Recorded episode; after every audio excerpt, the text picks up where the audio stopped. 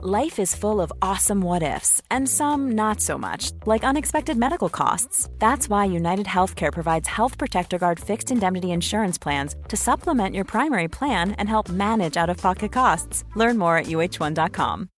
Millions of people have lost weight with personalized plans from Noom, like Evan, who can't stand salads and still lost 50 pounds. Salads, generally, for most people, are the easy button, right? For me, that wasn't an option. I never really was a salad guy. That's just not who I am. But Noom worked for me. Get your personalized plan today at Noom.com. Real Noom user compensated to provide their story. In four weeks, the typical Noom user can expect to lose one to two pounds per week. Individual results may vary. Quality sleep is essential. That's why the Sleep Number Smart Bed is designed for your ever evolving sleep needs. Need a bed that's firmer or softer on either side? Helps you sleep at a comfortable temperature? Sleep Number Smart Beds let you individualize your comfort so you sleep better together. JD Power ranks Sleep Number number 1 in customer satisfaction with mattresses purchased in-store. And now, save 50% on the Sleep Number limited edition Smart Bed for a limited time. For JD Power 2023 award information, visit jdpower.com/awards. Only at a Sleep Number store or sleepnumber.com.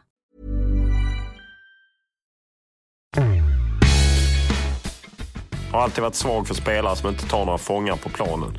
Och första gången jag såg Jonas Olsson på Landskronas mittfält så fastnade jag för honom. Visst, det var lite Bambi på hal is, men också lite MC-gäng över det hela. Och han bara for omkring och såg till att stoppa MFF-spelare. För jag tror just det var i en match mot Malmö jag såg honom första gången. Och då kände jag att ah, det är en kille att lita på. Sen kanske han visade sig med tiden ha lite mer kvaliteter i spelet än bara fara omkring och skälla ut folk och tackla dem helt galet. För han blev faktiskt en spelande mittback när han var i Holland och sen tog han sig till Premier League. Dock har han inte funnit något nåd hos Erik Hamrén och är numera petad. Därför var det rätt självklart för mig att bege mig ner till Landskrona och sätta mig ner med Jonas Olsson. För han är en spelare som också har åsikter om både det ena och det andra. Inte sällan diskuterar vi medier på sociala medier. Och han är ju en spelare som vågar tycka och tänka om saker som inte bara rör en rund boll eller ett tv-spel.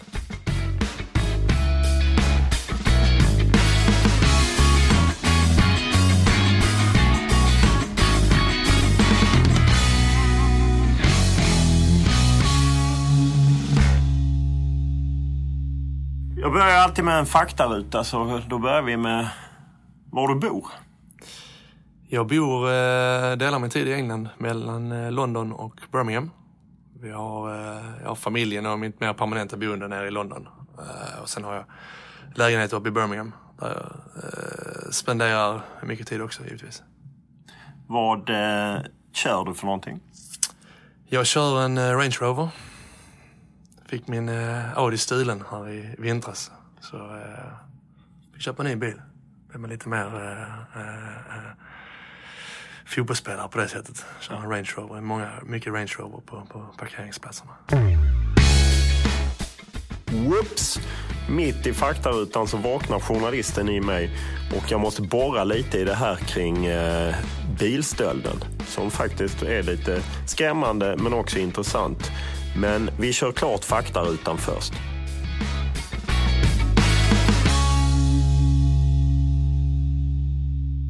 Vad har du för meriter? Som fotbollsspelare? Ja, allmänt. Du kanske har andra meriter? jag vet inte. Uh, ja, men en kort resumé av min fotbollskarriär. Uh, jag uh, spelade, i, uh, spelade hela min ungdom i Landskrona Boys. Pappa var tränare uh, i i A-laget eller assisterande när jag var ung. Så jag följde med honom ut där ganska mycket och sen började jag spela i klubblagen där. Och sen så eh, gick jag fotbollshögstadie, fotbollsgymnasium i Landskrona och sen skrev jag på A-kontrakt i, i Boys när jag var 18 tror jag. Och sen eh, tre säsonger där. 70, 65, 70 allsvenska matcher. Vidare till, till eh, Holland, Nijmegen, NEC. Och där hade jag, eh, som jag känner, tre riktigt, riktigt bra år. Eh, där jag utvecklats väldigt mycket som, som både spelare och, och människa. Eh, och sista året eh, kvalificerade oss för Uefa-cupen. Vilket, vilket är väldigt stort i, eh, i Holland. att, eh, att spela Europaspel. Så det var ju, jag tror det var andra eller tredje gången i, i klubbens historia som, som det hände. Så det var i princip så vi hade vunnit ligan. Eh, så det var jättefina minnen därifrån. Och sen vidare till eh, England, Premier League. Sex säsonger där. Fem av dem i, i Premier League, en i Championship. Uh, andra meriter är väl 25 U21-kamper tror jag och, och lika många A-kamper. Kanske någon mer. Utbildning? Uh, jag har gått, uh, jag gick ju högstadiet, sen så gick jag gymnasie, naturvetenskaplig linje. Det var tufft. Det var, vi hade ju vi läste eh, ja, naturvetenskap då som alla andra, men så hade man fotboll utöver schemat.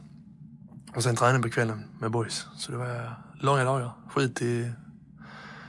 Ja, men du lämnade på sju på morgonen sen så eh, var du hemma sju på kvällen igen liksom, efter träningen boys. Så det var, det var tufft men um, ja, jag är glad att jag ändå gick ut med, med hyfsade betyg och, och bra erfarenhet. Sen så testade jag att plugga lite på, på distans i Holland via Lunds universitet. Gick en, eh, vad heter den, Jöken? Den juridiska ja, introduktionskursen. Ja, så tänkte jag ska, jag ska skaffa mig lite högskolepoäng. Eh, men det var tufft för att du kunde plugga det mesta på distans. Men sen var jag tvungen att tenta i Sverige. Och det funkade aldrig riktigt med, med eh, ja, det är ett jobb liksom. Fotbollsspelare, du kan inte, kan inte ta ledigt. Inte för en tenta, inte för kompisens bröllop, inte för uh, dop och så vidare. Så att det, det, du är inte så flexibel. Så det slutade där för den gången. Men hoppas kunna plocka upp det kanske eh, inom en ganska snar framtid. Vad, eh, om du, tre, andra söndagen i september så är det ju val. Eh, där brukar jag alltid rösta blankt. Vad röstar du på? Eh, jag röstar blankt någon gång också. Eh, men jag är väl kanske åt, åt vänsterhållet. Jag har röstat Miljöpartiet senast. Jag tror att det är det som ligger en varmast, varmast om hjärtan. Att eh, just det. Att eh, nej, men värna om planeten. Det känns som att vi håller på att förstöra den. Eh, och, och eh, inte tar tillräckligt ansvar för, för, för det. Vad eh, har du för motto? Jag brukar säga att jag inte litar på någon. Nej, det är ganska cyniskt. Tvärtom i så fall. Jag är nog mer naiv liksom. Går igenom livet och tar ett par smällar istället. Men det kanske var erfarenhet, eller inte. Ja. Men eh, måtte jag bra fråga. Eh, men jag tror väl för någonstans att, att eh, för att komma till ro, att jag är en människa som grubblar ganska mycket och, och ältar grejer och tänker, men försöker ändå leva efter måttet kanske, att det är, att det är mening med allting. Liksom. Det finner man någonstans någon, någon ro i. Uh, och, och, kan gå vidare efter, efter, uh, efter uh, tyngre förluster eller andra tunga grejer i livet. Alltså, det försöker jag ha i bakhuvudet. Vad tjänar du? ja, det, det är ganska officiellt. Men jag, nej, jag säger en riktigt bra lön i West Bromwich skrev på i, i, i tillfälle där jag hade ett utgående kontrakt och, och uh, hade en, en, väldigt bra form, formkurva. Så. så jag tjänar bra. Uh, och uh, förhoppningsvis kan jag tjäna bra i ett par år till. Uh, för en kort karriär. Men, vad, vad investerar du i? Jag investerar, jag har börjat lite med, lite med fastigheter. Tycker det, kan inte så mycket, men försöker lära mig och tycker det är roligt. Tycker kanske det är något som jag kanske vill göra efter karriären också. Kommit upp den åldern där man får börja, börja tänka på det och börja planera för, eh, för, för livet efter fotbollen. Fast jag hoppas att jag har eh, ganska många år kvar. Men det är väl det jag investerar i mest. Um, sen lite konst. Eh, uh, ganska intresserad av. Uh, gitarrer. Alldeles för dyra gitarrer men jag vet inte om det är någon investering direkt. Ja, läser man om The Hive så investerade de ju i gitarrer. Det är ett smart ja. sätt att gömma undan intäkt. ja, kanske. Men de åkte väl dit också? Ja, eller varför Eller verkar inte av det. Nej. Nej. Eh, vad läser du? Eh, jag läser eh, mycket biografier. Eh, läser det mesta om historia. Historia är mitt stora intresse, förutom musik. Um, musikbiografier. Det är väl, är väl det. Uh, romaner ibland, men, men framförallt, framförallt non-fiction. Vad eh, lyssnar du på? Eh, det mesta. Men mycket, mycket 60-70-talsmusik gillar jag. Eh, Stones, The Who, Velvet Underground och så vidare. Eh, och det gillar jag när jag bor i England. Musikscenen är ju helt fantastisk. Liksom. Går inte på så mycket konserter som jag, som jag gjorde innan. Eh, man har en liten där hemma men, men eh, det är en rolig bieffekt av att bo i England. Senaste konserten var, um, ska vi se här vem det var. Um, jag såg uh, Rufus Wainwright i, i London i Soho. Fantastiskt. Det är också en favorit. Vad tittar du på? Uh, väldigt lite tv. Lite fotboll också. Väldigt lite fotboll. Jag har uh, nog med, med, med sport och fotboll i vardagen. Så. Det blir sällan jag tittar. Jag tittade igår. Förlåt. På, ja, det gör ingenting. Ja, Champions League-final? Champions League-final, givetvis. Um, annars är det väl mest uh, filmer, dokumentärer. På, uh, och mest på bussen när man reser, eller på planet. Vad surfar du på? Eller var, var surfar du? Fotbollskanalen såklart. Ja, ja. det räcker. Mm. Uh, Fotbollskanalen, Ted gillar jag. TED Talks på YouTube. Intressant. Eh, men när man slösurfar så, så är det väl kanske ja, med Fotbollskanalen. Um, HD, Västerbottens Dagblad, Landskrona Direkt, lokal nätsida. Um, och, ja, sen har man lite Facebook och Instagram och Twitter som, som man lägger ner en del tid på också. Vem är den bästa spelare du spelat med? Med är inte så svårt, det är Zlatan, utan tvekan. Uh, uh, fantastisk på alla sätt. Uh, jag har mött Ronaldo, mött Messi, mött Drogba uh, och så vidare. Mött Ribéry. Och de är också fantastiska. Men jag tycker att grejer som, som, som Zlatan gör som, som, som som man har, man har varit i, i branschen i som sagt 15-20 år och man ändå häpnar liksom när man, när man, när man ser det. Um, så att utan tvekan Zlatan. Hade jag mött Zlatan, jag har aldrig mött honom, uh, så hade säkert det varit också. Uh, så den så, svår... det är precis som att sitta här och fjäskar. Ja, ja. Men det är, det är verkligen så. En svåraste motståndare du mött?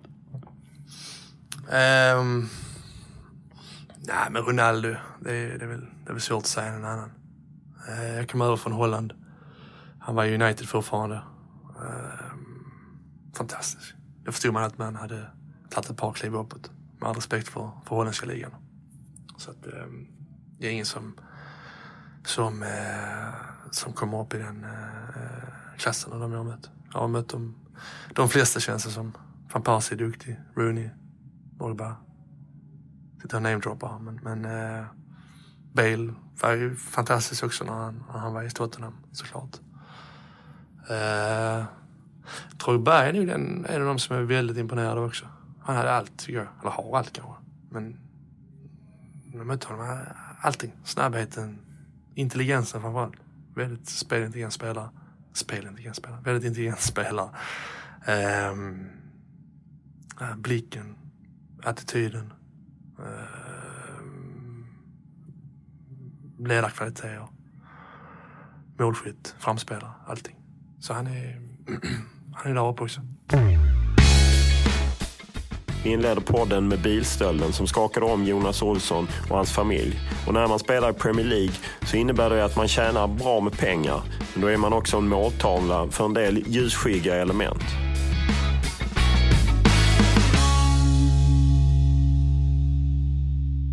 Den stulen i Birmingham alltså? Ja, stilen. Eh, eller vi, bo, vi bodde då bodde vi utanför Birmingham, ute på engelska landsbygden. Och då kom de en natt och eh, forcerade. Vi hade ganska stora grindar. Eh, forcerade de grindarna, tog bilen när vi, när vi sov. Och de gick inte in i huset? Nej, som tur var. Men precis utanför, eh, utanför sovrummet. Bara ett par meter. Låg vi och sov med, eh, eh, ja, med vår lilla dotter. Eh, och då somnade vi tidigt. Eller vet du, småbarnsföräldrar liksom. Vi somnade väl vid, vid nio. Sen på morgonen så vi körde till träningen så grinnarna förstörda och, och bilen borta. Så eh, tänkte vi, ja, de varit där mitt i natten liksom och snutt den. Så kollade vi på övervakningskamerorna. Så hade de varit där kvart över tio tror jag. Så, eh, det var lite, eh, lite obehagligt för, eh, för, eh, för tjejen framförallt. ju. Ehm, och Var det därför ni valde att flytta därifrån? Eh, lite därför. Jag tror att, eh, att eh, vi kände lite eftersom Frida då, min, min, min sambo och, och min dotter Annabelle, de är ju eh, ja, mycket själv eftersom man är mycket borta som, som fotbollsspelare. Mycket hotellnätter och, och så här. Så, så att eh, de tyckte det var lite obehagligt tror jag efter, eh, efter, eh, efter det. Eh, sen har vi i pratat tidigare om att, om att eh, flytta ner till London. Min tjej då som hon jobbar och, och pluggade och jobbade där innan hon eh, flyttade upp till mig i Birmingham. Så, så att eh, hon har sitt sociala liv där nere. Eh, och och ehm, hon hade väl problem kände hon med att va, eh, leva en fotbollsfrus liv. Att sakna en egen identitet så att säga. Så, så, Hon är ingen wag alltså? Wife and girlfriend of... Nej, hon är väl inte den, eh, den, eh, den typen direkt. Ehm, Men eh, nej, så vi, vi flyttade ner där. Och, eh, det ångrar vi inte. Nej, Trevligt slag. Men eh, ja, det är ju lite läskigt när kriminaliteten kommer så. Men jag menar, det finns ju i England. Ja, och sen har man ju, mm, det har ju varit mycket just, jag kommer ihåg några år sedan med, med, med Liverpool-spelarna som, som blev, fick inbrott och sånt varenda gång de var ute och spelade Champions League. Eh, för det är ju liksom, vet man att det bor en fotbollsspelare så, så, så är det bara att kolla media så, så vet man hans schema också. Eh, så på det sättet så, så, så är man ju lite mer utsatt. Hur, hur mycket säkerhet har man från klubben respektive som man ordnar själv?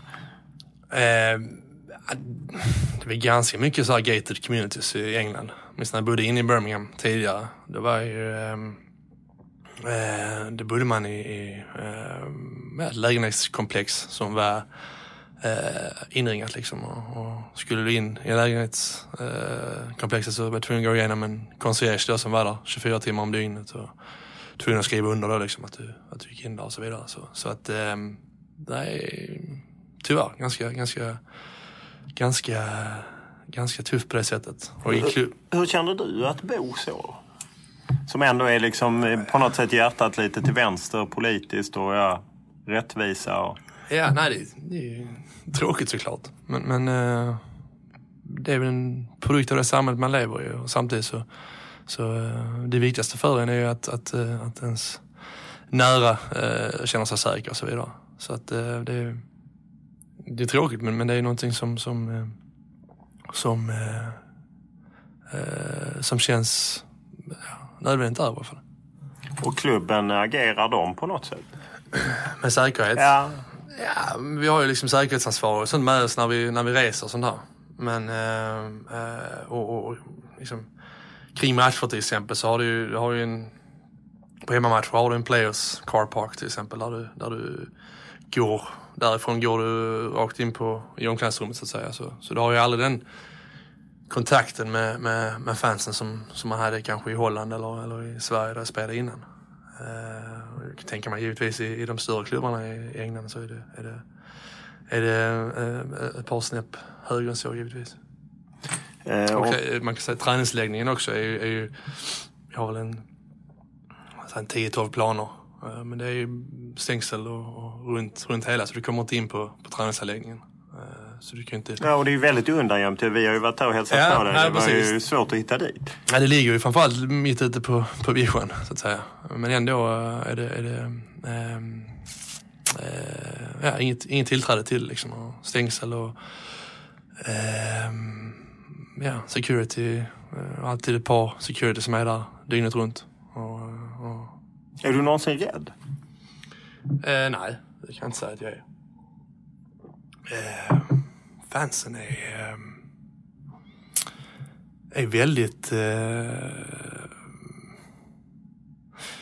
jag tycker de är väldigt, eh, de är bra på att respektera ens privatliv. Liksom. Både Birmingham då som, för jag bodde inne, in i Birmingham innan och det är liksom en stad med Aston Villa, West Bromwich, Birmingham och Wolverhampton egentligen. Så det är fyra klubbar där inne liksom. Och, och, och ehm, ändå aldrig, aldrig varit med om något, något så här obehagligt från, från bortafans och sånt. Holland var eh, lite värre. Holland var det väldigt, eh, där kunde det vara väldigt eh, rå och hård stämning. Och, och några gånger kunde man få samtal eh, hemma och sånt där att man, att man fick skärpa sig. Och så. Var det så alltså? Mm, så var det. Bilen repade någon gång och sådana grejer. Det var när du spelade för Neck Nijmegen. Ja, precis. Hade vi en, en, eh, en skitsäsong, har jag inte sagt. Så då var det lite, eh, lite, lite tuffare. Men då Var du- ju- var du rädd då? Ja, men då hade jag inte familj liksom. Så då var det liksom mer en, en, en, en själv liksom. Så. Eh, men liksom- alltså, man väljer ju, man, väljer, man valde ju och gör väl idag också. Man väljer ju tillfällen när man går ut och käkar middag eller, eller, eller går ut på stan. Liksom. I London är det liksom lugnt. Det är inte, inte en själ som känner igen det. Liksom. så att, eh, men det är klart att eh, liksom, går du, torskar du med, med 3-0 så går du inte ut i Birmingham och käkar på kvällen kanske. Har du någonsin upplevt något sånt kring eh, landslaget? Att eh, fans har reagerat när ni inte har gjort det bra eller så? Nej, där är det är med media som är, som är jobbiga där har med att göra, har att göra med. Eh, men fans är nej, mycket lugnare liksom, tycker jag. Sen så är det ju såklart när man är i landslaget så, så är all, all fokus alltid på Zlatan ändå liksom så. Så där kan man ändå eh, glida med utan, utan att få sin, eh, få sin del av, av, eh, av, av kritiken. Efter Österrike tyckte jag var ganska jobbigt. Uh, då kände man att man, man, var i fokus på ett annat sätt. Av, av, fel anledningar, eller tråkiga anledningar givetvis. Men det var inget du kände av att någon hörde av sig, fans? eller Nej, så? absolut inte. Men det var bara att det var, att det var man kände att det var stort tryck på ens person och man kände en, en, eh, ja, en ensamhet och en besvikelse som, som, som jag kanske inte har känt eh, i min karriär tidigare. Juni 2014 blev inte riktigt som Jonas Olsson hade hoppats. Istället för att vara med landslaget på väg till Brasilien så är han hemma i Landskrona. Förvisso skiner solen när vi träffas över en kopp kaffe, men eh, det var inte riktigt så här han hade tänkt sig.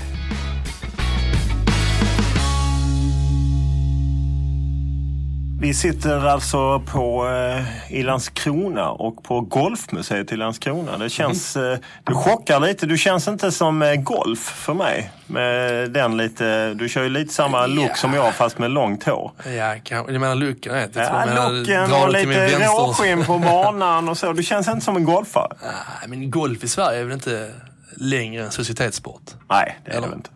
Som det var i Holland. Där spelade ju, var det bara jag i laget som spelade tränaren. Så jag var ute någon gång med honom men det var inte så uppskattat i laget att gå och golfa med tränaren varje vecka. så att, eh, nej men eh, jag har spelat sedan jag var ganska ung. Och tycker det är roligt. Eh, så det är inte det är konstigare än så.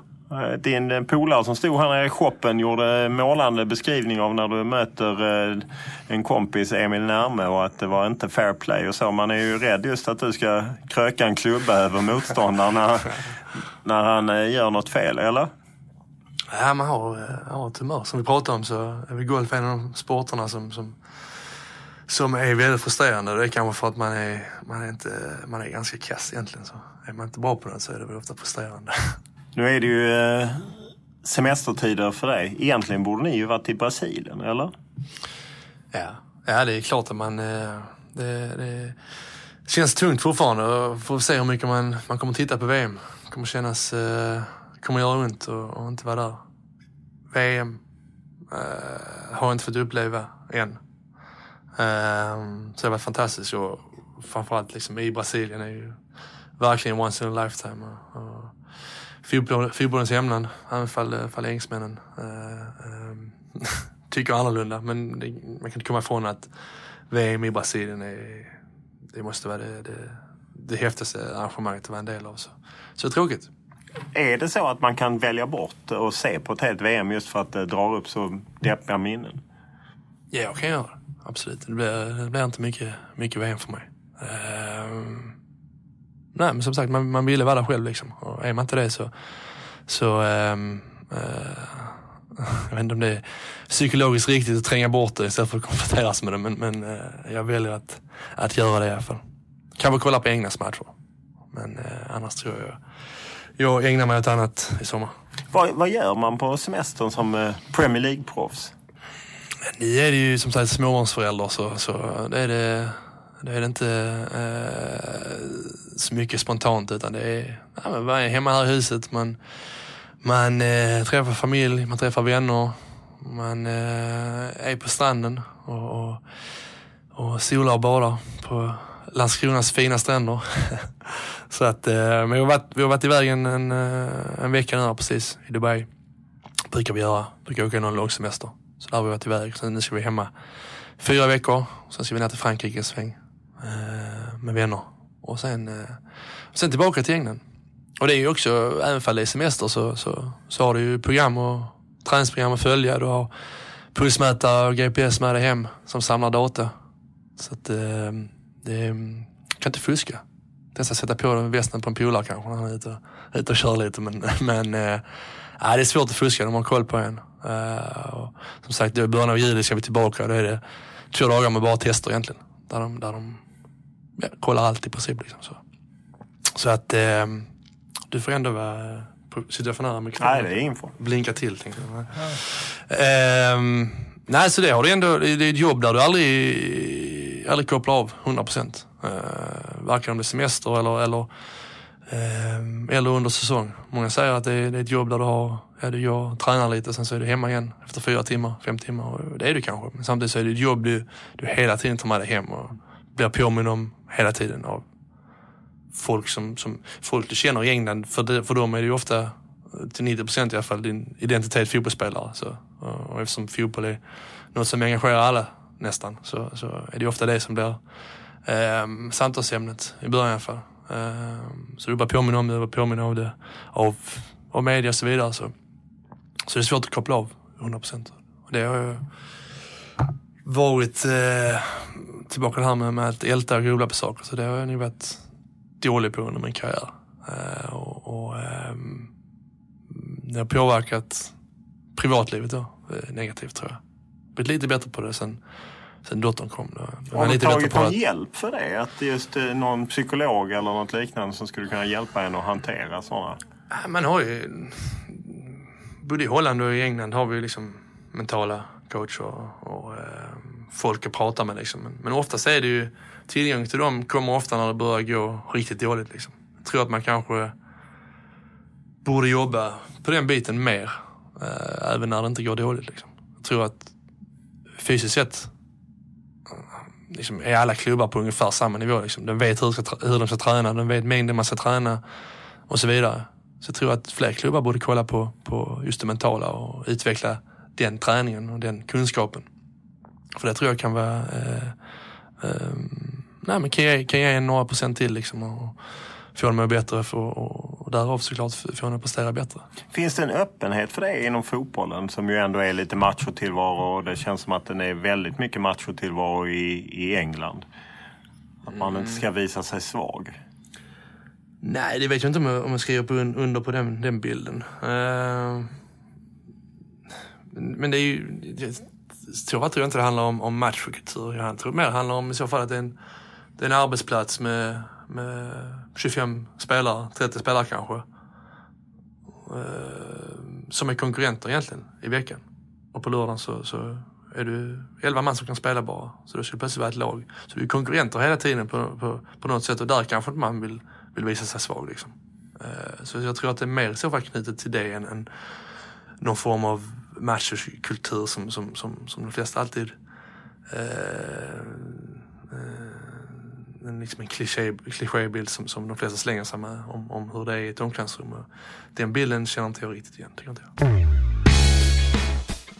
Säsongen i West Bromwich blev inte heller som Jonas Olsson hade tänkt sig.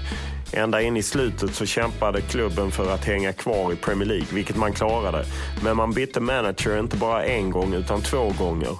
Och eh, klubben är managerlös och Jonas Olsson, ja, det är ju ingen hemlighet om att han gärna hade klivit vidare i karriären.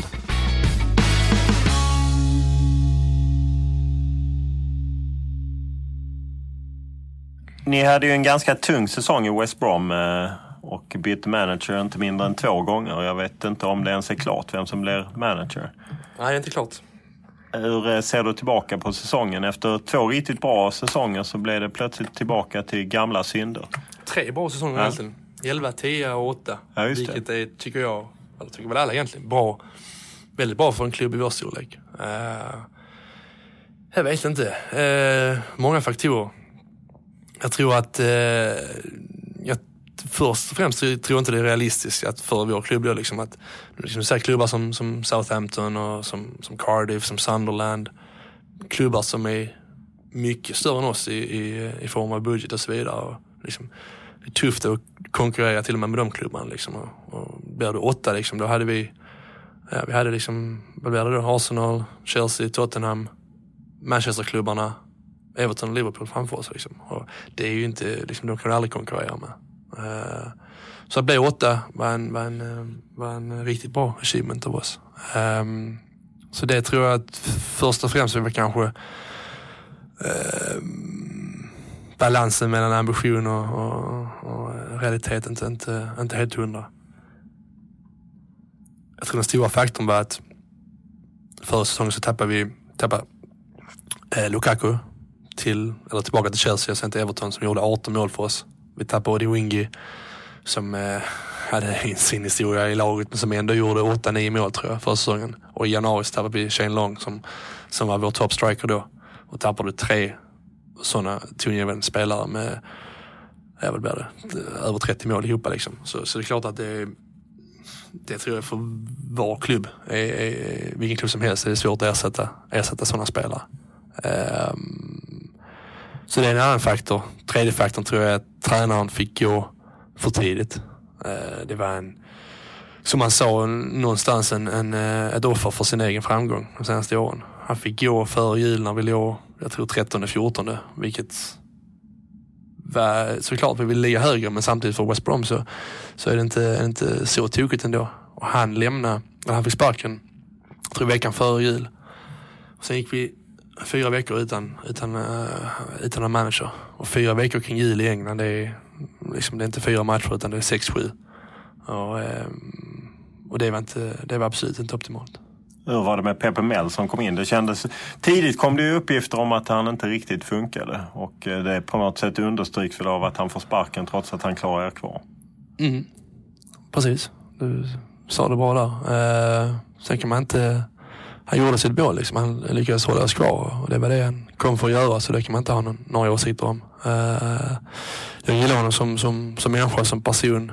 Eh, som fotbollstränare också men samtidigt så tror jag att Eh, som spelare och tränare går det från Engelska ligan är väldigt olik någon annan. Och går det från spanska ligan till engelska ligan så, så tror jag det är en, en, en, en, en, lärlingsperiod eh, liksom, där du måste lära känna ligan och, och känna hur det funkar. Och såklart kommer du in i, i, i ett lag mitt i säsongen så det du inte har då är, är ju tid. Liksom. Du måste få ihop det eh, direkt. Eh, och, ehm, och det, ja, det hade han svårt med. Och han hade svårt med det är klart som sagt, vi har 17 olika nationaliteter så vi pratar olika språk men kommer en huvudtränare in som dels inte fick ta med sitt backroom staff som kanske var eh, det sjukaste i den historien. Liksom. Han kom ensam från Spanien, kunde inte ett ord engelska. Då, då ger du inte honom heller en chans kan jag tycka. Eh, så att, ehm, nej det klickar aldrig riktigt. Men eh, vad betyder det att sportchefen försvann? Jag har förträngt hans namn som gick till FA. Dan Ashworth. Dan Ashworth. Att, eh, för det är ju en del i England som eh, Ja, många förklarar... på det. Ja. Han lämnade ju han lämnade till FA eh, egentligen under slutet av förra säsongen. Där vi hade haft, i princip när han lämnade så började det gå dåligt. Eh, sen vet jag inte hans roll direkt. Alltså, mm, ja, jag vet inte hur mycket. Han är klart han kände klubben. Han var, han varit i klubben i 20 år tror jag. Liksom, som, som ungdomstränare som gått, gått igenom liksom från, från ungdomslag till A-lag och sen i sportchefrollen och hade ett väldigt bra nätverk. Uh, han var eh, såklart den, den högsta, högsta hönsen när det gäller eh, rekrytering av spelare. Vilket har funkat bra tidigare säsonger.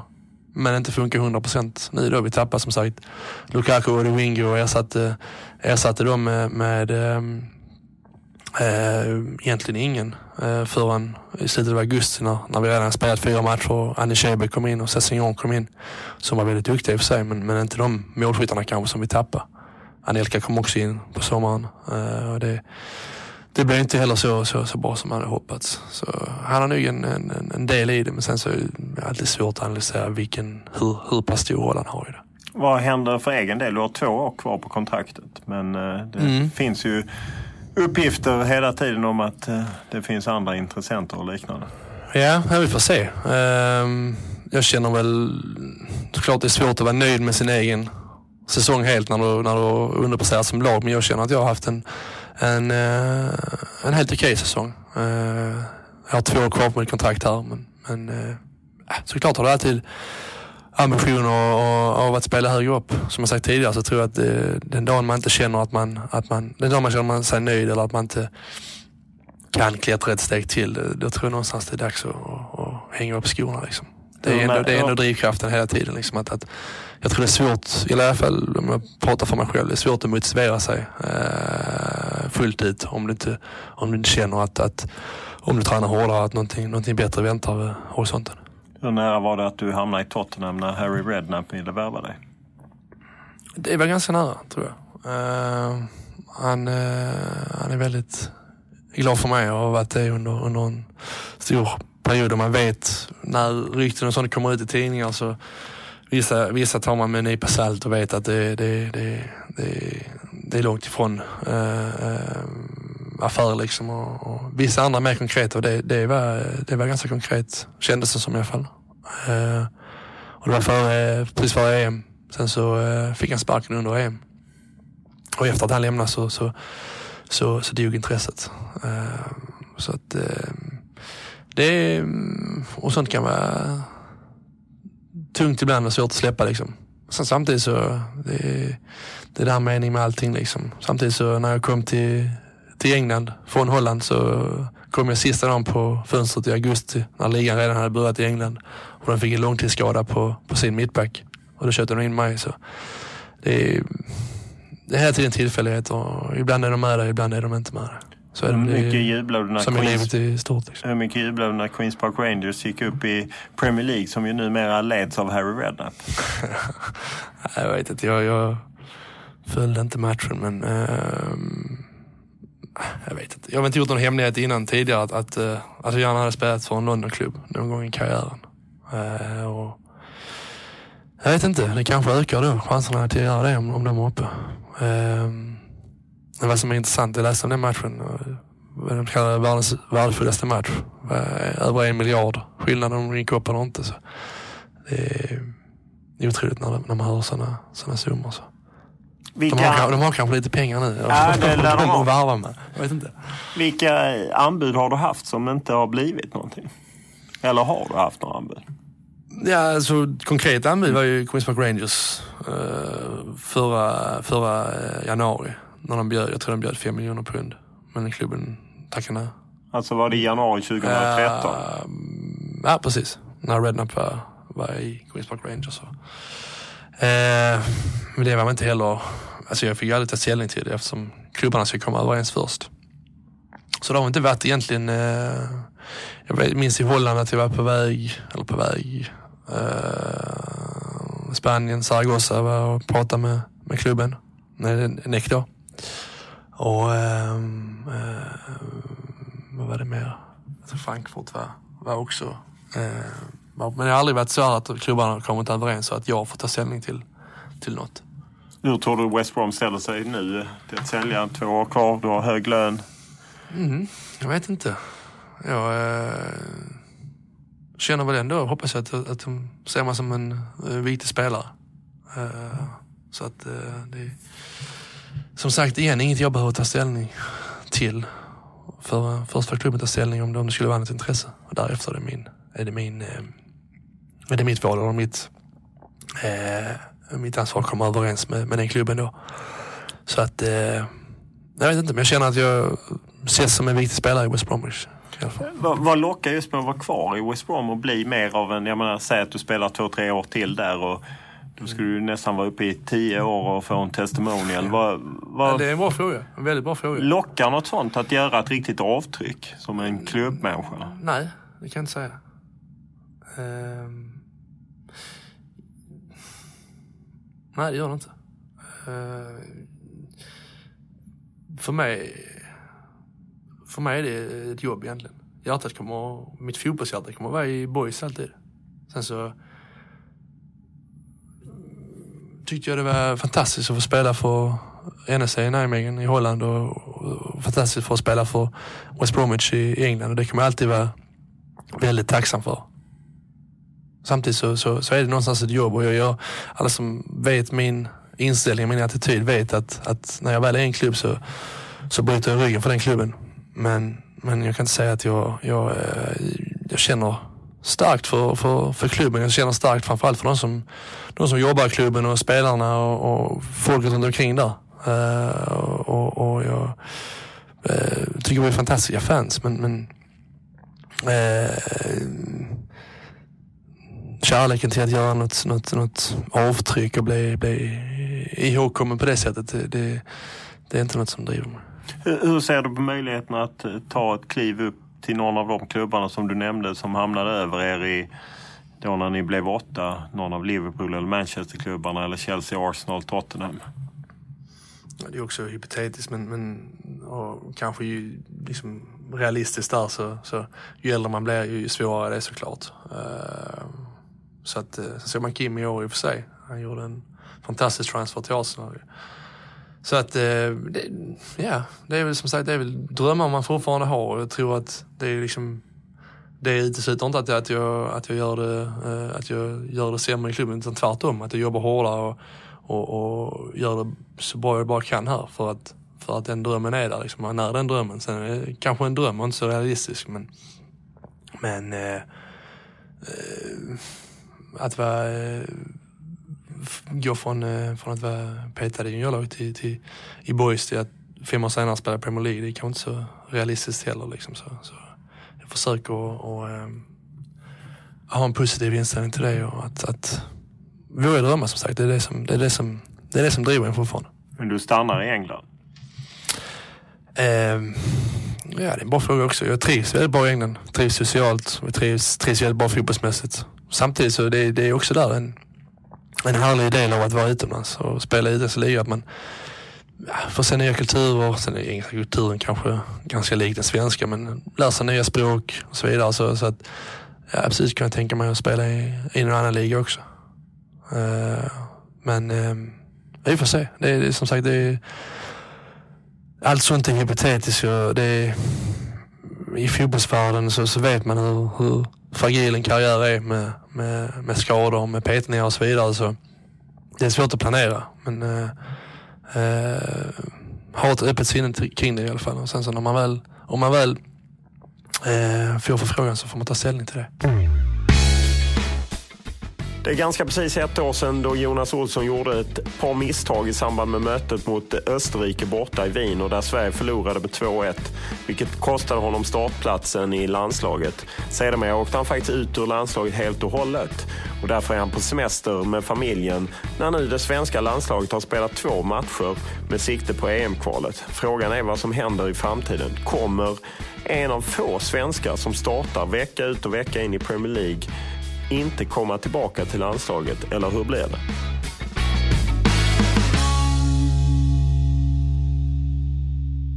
Under den här perioden så samlas ju det svenska landslaget och man eh, har eh, mött eh, Belgien och Danmark och du var inte med helt enkelt. Hur känns det? Nej, det är tråkigt såklart. Man är besviken. Jag har sagt tidigare att det, det det är någonstans en, en, en väldigt stor drivkraft och någon, det finaste, tycker jag i alla fall, i en, en fotbollskarriär. Att få representera sitt land. Så, ehm, tråkigt, men samtidigt som, som, som vi pratade lite om innan så, så ehm, känner jag också att det är svårt att, att, att, ehm, att kasta för skarp kritik. För jag tycker själv att jag inte har presterat så bra som, som, eh, som, i landslaget som, som jag borde göra. Sen så vad det beror på, det, det det, det, kan man alltid analysera och då, och det har jag väl brottats med men utan att få något, kommit fram till något bra svar kanske. Men uh, du är alltid besviken oavsett uh, om du känner att det är mer eller mindre befogat så, så känner du ändå uh, besvikelse givetvis. Vad är din teori att det beror på? Jag vet inte. Det, det, mm, som sagt, jag har varit utomlands nu i, i, i tio år snart och alltid varit ordinarie. Uh, alltid känt en, en trygghet till min plats. Uh, och i, I landslaget har det varit lite mer turbulent. Man, man byter ganska mycket när, när Maja gick sönder. Uh, alltså Daniel Majstorovic? Ja, förlåt. Majstorovic, ja. Och jag och Julof spelade lite, Granqvist och Julof spelade lite. och, och det är väl kanske inte optimalt. Sen samtidigt så, så efter EM så fick jag Granen chansen då och, och spela in oss. Och, och, det funkar väl inte, eh, nej, det funkar inte till hundra procent. Sen som det är, kan jag tycka att kritiken mot, mot eh, just mittbackarna var, var lite extrem kanske. Jag tycker mer att försvarsspelet över hela planen inte funkar som, som, eh, som det skulle. Eh, men samtidigt kan man tycka också att liksom, du har en ganska off offensiv spelfilosofi. Och, och ehm, ehm, då någonstans också så har du det så, så givetvis så blir defensiven eh, i stort också lite lidande. Då kanske du får köpa att du släpper in ett par fler mål. Ehm, det jag kände kanske var, mm, och liksom, det, vet inte, alltså, det jag kände under kanske inskolningsfasen där liksom, med, med mig och Granen var att vi hade, vi hade väldigt tuffa träningsmatcher. Vi mötte Argentina, mötte Brasilien, mötte England. Eh, och, och eh, Kanske vad du vill ha mest av allt av träningsmatcher är, är, är lite självförtroende att, att säga att nej, men det här funkar liksom, och eh, det här blir bra. Möter man så tuffa lag så, så, så, eh, så klart att du, liksom, det, då släpper du in mål, gör de flesta landslag. Liksom, så. Det är väl kanske inte eh, optimalt. Hur ser du på, just du är inne på det själv, kritiken att det, det faktiskt var hela lagets försvarsspel som brast men att på något sätt så blev det väldigt fokus på mittbackarna. Är det okunnighet är... eller är det... Nej, men det är väl, det är väl ganska eh, lätt slutsats att, att, att ställa när man släpper in mål. Uh, Hodgson sa alltid det när jag hade honom som tränare. Att, uh, nu ser jag in på presskonferens här men, men egentligen så, så kunde de suttit hemma. Jag, jag kunde gett dem resultatet så vet jag vad de skulle skriva. Liksom. Släpper man in tre mål så, så har försvarsspelet varit, varit, eh, varit piss liksom. Och, och gör vi tre mål så har anfallsspelet varit kanon. Och, och, och någonstans så, så är det givetvis en resultatdriven bransch. Och, mm, någonstans är det väl svart och vitt där men samtidigt som, som spelare så, så eh, känner man frustration och, och en, eh, en, eh, som jag sa, en besvikelse och ensamhet ibland när, när, när man eh, när man känner att, att, eh, att den kritiken man får blir väldigt, väldigt riktad mot, mot just eh, enskilda spelare. Sen samtidigt så förstår man det, liksom, som jag sa till dig också, liksom, att det är eh, du är fotbollsspelare på, på, på den högsta nivån. Liksom. Och då, då är det någonstans eh, kanske därför du är där. För att du kan hantera press, kan hantera kritik och kan prestera som bäst när det gäller.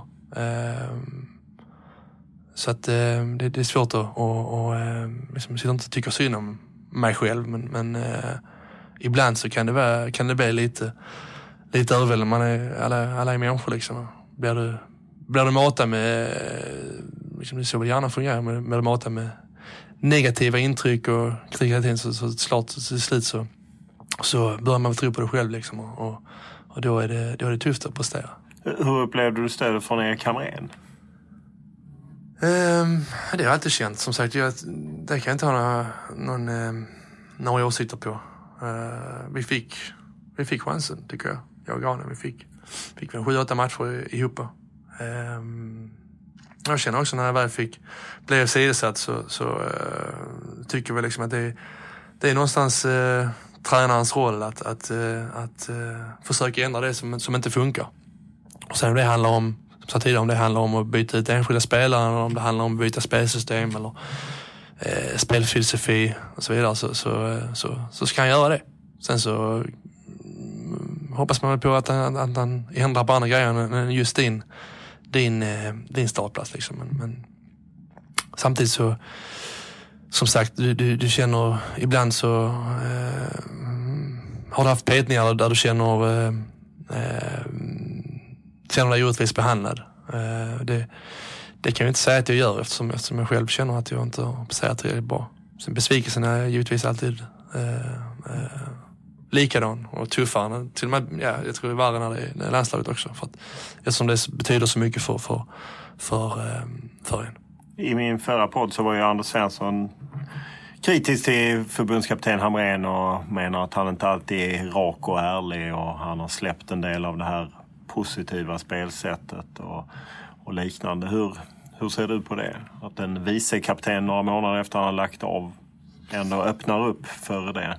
Mm. Ja, men sen med Anders, liksom, han har, han, jag, tycker han, jag har spelat med honom i fyra, fem år i landslaget och alltid känt honom som, som ganska frispråkig och, och både i klubblag och i landslag. Så, så eh, jag tycker inte det, det, är så konstigt. Och jag tror det är också som sagt, det, tror det är en dialog som, som Erik och Anders har haft under, under, under tiden. Hans roll har ju varit dels att vara vicekapten men också att vara ett, ett, ett, ett bollplank givetvis. Så att det, det jag tycker inte det är så konstigt. Är, är det bra att den typen av diskussioner kommer upp eller är det dåligt? Jag tror alltid det är bra att, att mm, kritik på rätt sätt måste du ha en grupp för att prestera högre. Oavsett om det är fotboll eller vad det nu är. Liksom. Men du kan inte ha... Eh, liksom, du kan inte gå och bara... Eh, liksom, eh, eh vad heter det? Vara trevliga mot varandra och bara liksom gå och tycka någonting men aldrig, aldrig, aldrig, aldrig stå för det eller, eller, eller säga något. Liksom. Kritik är, är i grunden bra om det ges på rätt sätt, om det ges av, av rätt personer som har kunskap. Och, och um, så jag tror att uh, då kommer det ofta i alla fall någonting, någonting bra ur det. Om eh, man tänker på den målbild du har med landslaget eh, så är det ju ett EM-kval som börjar i höst och sen ett EM 2016. Var ser du Jonas Olsson när EM börjar 2016? Jag hoppas att jag, att jag spelar. Att jag med, först och främst att vi tar oss dit. Sen att jag är med i truppen att jag förhoppningsvis startar. Det är målet. Det målet måste man ha, tycker jag. Är du, har du ambition, spelar du på den nivån som jag gör och har ambition av att vara med i landslaget då, då, då måste den ambitionen vara att, att, att, eh, att starta. Det finns ju en del som menar liksom att jag menar, han startar i Premier League. Då borde han vara given till att starta i landslaget. Förstår du den logiken? Eh, jag tror att de flesta kommer att prestera bättre i landslaget om det, om det går bra i ditt klubblag. Liksom, har du bra självförtroende från klubblaget så, så eh, tar du någonstans med dig det in, in i landslaget. Uh, andra säger att det inte är så viktigt men jag personligen tror det, tror det är väldigt viktigt. Uh, och, nej, men som sagt, jag spelar, spelar på den nivån jag gör så, så, så, um, så känner jag alltid att man borde vara uh, aktuell för, för, för ett landslag. Om man tittar tillbaka så... Eh... Sen givetvis, sen givetvis också liksom att liksom, det är olika tränare, olika ledare, de har, de har sin filosofi. Liksom, så, Eh, passar man inte in i den filosofin så, så, så, spelar det ingen roll var du, var du spelar. Liksom. Det, det, är inte bara att, att, att hitta de spelarna, i vilket lag som helst, hitta de spelarna som, som eh, spelar på höga nivåer och presterar bra. Liksom. Det handlar ju också om att få ihop ett lag och, och, eh, och hitta, hitta olika egenskaper som funkar ihop. Liksom. Det, det, är det som är fotboll. Liksom. Det, är det som är, där är ditt ett lagspel. Liksom. Samtidigt är det ju så att om man tittar runt i fotbollseuropa så är ju ändå Premier League rankad av Uefa som nummer två. Och det är rätt få svenskar som startar i Premier League vecka ut och vecka in. Det är väl du, Sebastian Larsson och Martin Olsson. Sebastian Larsson har inte ens varit riktigt hundra denna säsongen. Nej. Och, ja, Martin har åkt, åkt ur. Ja, precis. Um... Så att ur den aspekten så... Det är så få, jag menar Erik pratar ju om att han efterlyser få spelare på... Eller att det finns för få svenska spelare på högsta nivå. Mm. Ja, jag läste något kring det att det var... Eh, som sagt, det, det, jag vet inte vad det, vad det beror på men det, det är väldigt få svenska startspelare i de högsta ligorna nu. Så att, eh, jag vet inte, jag vet, jag har varit här sex år. Jag vet hur tufft det är att, att, att ta, en, eh, ta en startplats. Jag vet hur, hur, eh, hur lite tålamod de har med en även för de har köpt in spelare för dyra pengar och dyra löner.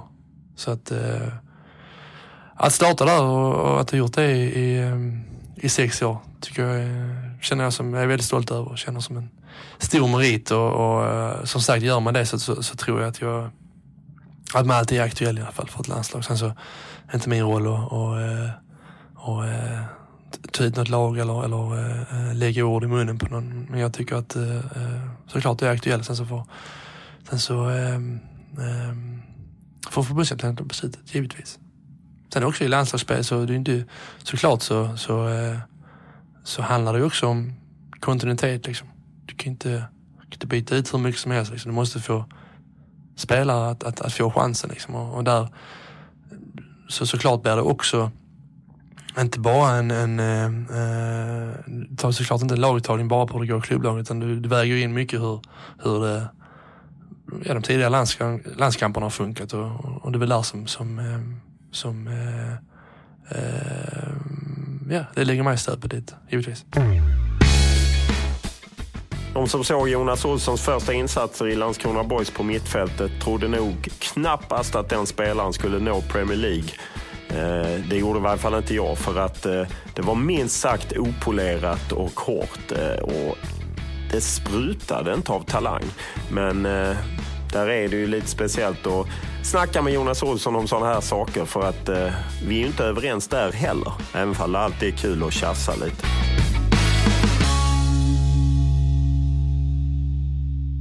Om man tittar tillbaka så är det nog många som skulle säga att du har nått väldigt långt med tanke på den talang du hade när, man, när du slog igenom. Håller du med ja, om det? Nej, det gör jag inte. Jag tycker alltid jag har haft en, en, en, eh, en stor talang. Jag tycker jag visar också. Jag har visat i klubblaget, de som har följt mig, som, som, som tycker jag är en bänknäckare. Det tycker jag är en, en väldigt oförtjänt stämpel. För jag tycker att jag är en spelande mittback med, med en bra vänsterfot. Um, Sen så min talang blommade kanske ut ganska sent. Jag var, jag var väl inte riktigt ordinarie i, i, i klubblagen i boys. Uh, det var ordinarie först när jag var yngre såklart. Det var, inte så, det var ingen elitsatsning. Men, men jag hade ett par tuffa år där kring 14, 15, 16 kanske. Lite tufft. Uh, uh, ja, både som människa som, som fotbollsspelare. Uh, tonåren liksom. Uh, så då gick det lite tungt. Sen så fysiskt växte jag väl ikapp eh, benen. och mentalt så, så mognade man väl lite. Och, eh, och sen gick det ganska snabbt.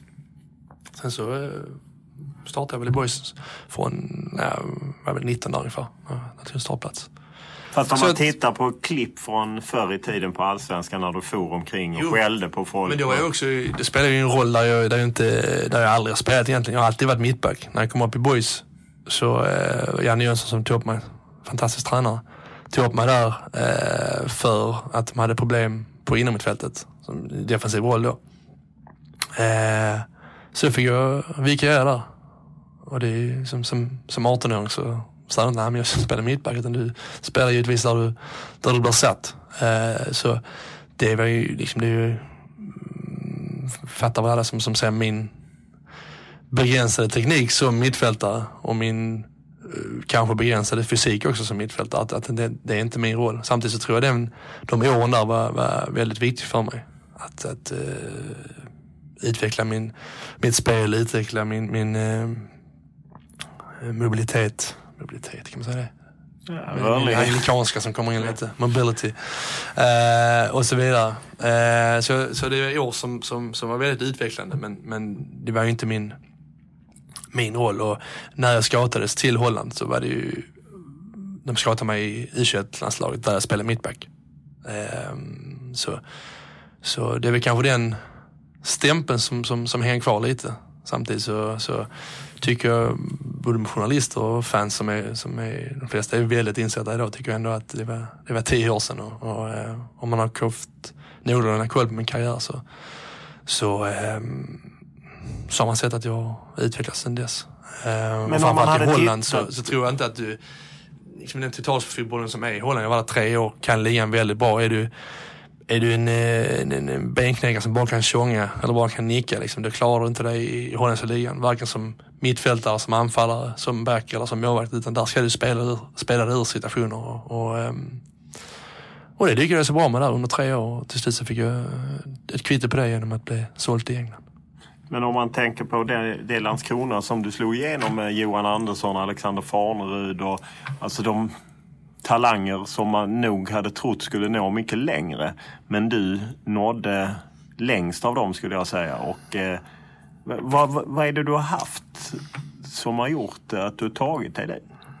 Ja, det är en bra fråga. Samtidigt tycker jag både Alex och Johan har haft, haft och har fina karriärer. Sen Ja, så alltså de, de- de, de slog igenom så tidigt. De var ju ex, extrema talanger. Um, och jag kanske då liksom det här eh, vad ska man kalla det, inte Napoleon-komplex, men, men någonstans där att då, liksom, som jag sa, 14, 15, 16, 17 där, att eh, det var ingen som riktigt trodde på en. Jag tror att den drivkraften har varit väldigt viktig. Och den känner man än idag, att du vill motbevisa de som tvivlar. Så jag tror det är den starkaste eh, drivkraften. Jag tror att det är därför folk lyckas inom fotbollen, inom sport, inom eh, alla olika yrken. Jag tror att mycket är, mycket är knutet till barndom och, och, och så vidare. Ehm, så att eh, det, den, tror jag, den drivkraften är, tror jag är, den, är den som har tagit mig där jag är idag. Men såklart så måste du ha någon, någon grundtalang också. Ehm, men det är bara att kolla liksom på, på, på landslaget idag de senaste åren. Liksom, eh, liksom, både jag och, och Granqvist till exempel, eh, Berang, Safari, vi spelade aldrig i yngre landslag utan vi, vi debuterade eh, sent i u landslaget eh, och Det är säkert en hel del fler som, som, som har, eh, har gjort den resan. Liksom. Du, ditt råd till unga spelare idag är att även om det går upp och ner så gäller det att hänga i? Ja, men jag tror att det märker man. Jag tror svenska spelare är hyfsat, hyfsat ärliga. Men jag tror man känner det i England att, att eh, jag vet inte det här med, med väldigt unga landslag, ganska höga löner när de är, när de är, när de är unga, får allting serverat. Jag tror att det är någonstans eh, på folk som kanske inte har de bästa folket runt omkring sig. Att de känner att de har kanske lyckats redan eh, och inte har det drivet att ta nästa steg.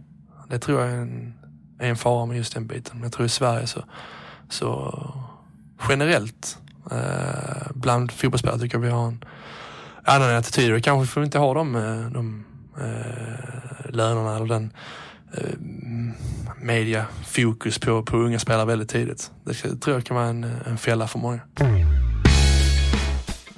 Det är inte sällan jag och Jonas Olsson tjafsar om media och medias roll i samhället och vilket ansvar vi journalister har. På många sätt älskar jag det, även fall vi inte är överens. För det är just i den typen av diskussioner som man kan lära sig någonting. Eh, jag tror ju faktiskt att folk läser mycket i media av eget val och inte att det beror på att vi i media lurar dem. Där eh, tror Jonas Olsson annorlunda, men eh, det är alltid intressant att snacka media och sportjournalistik och liknande med Jonas Olsson, för han vågar tycka till.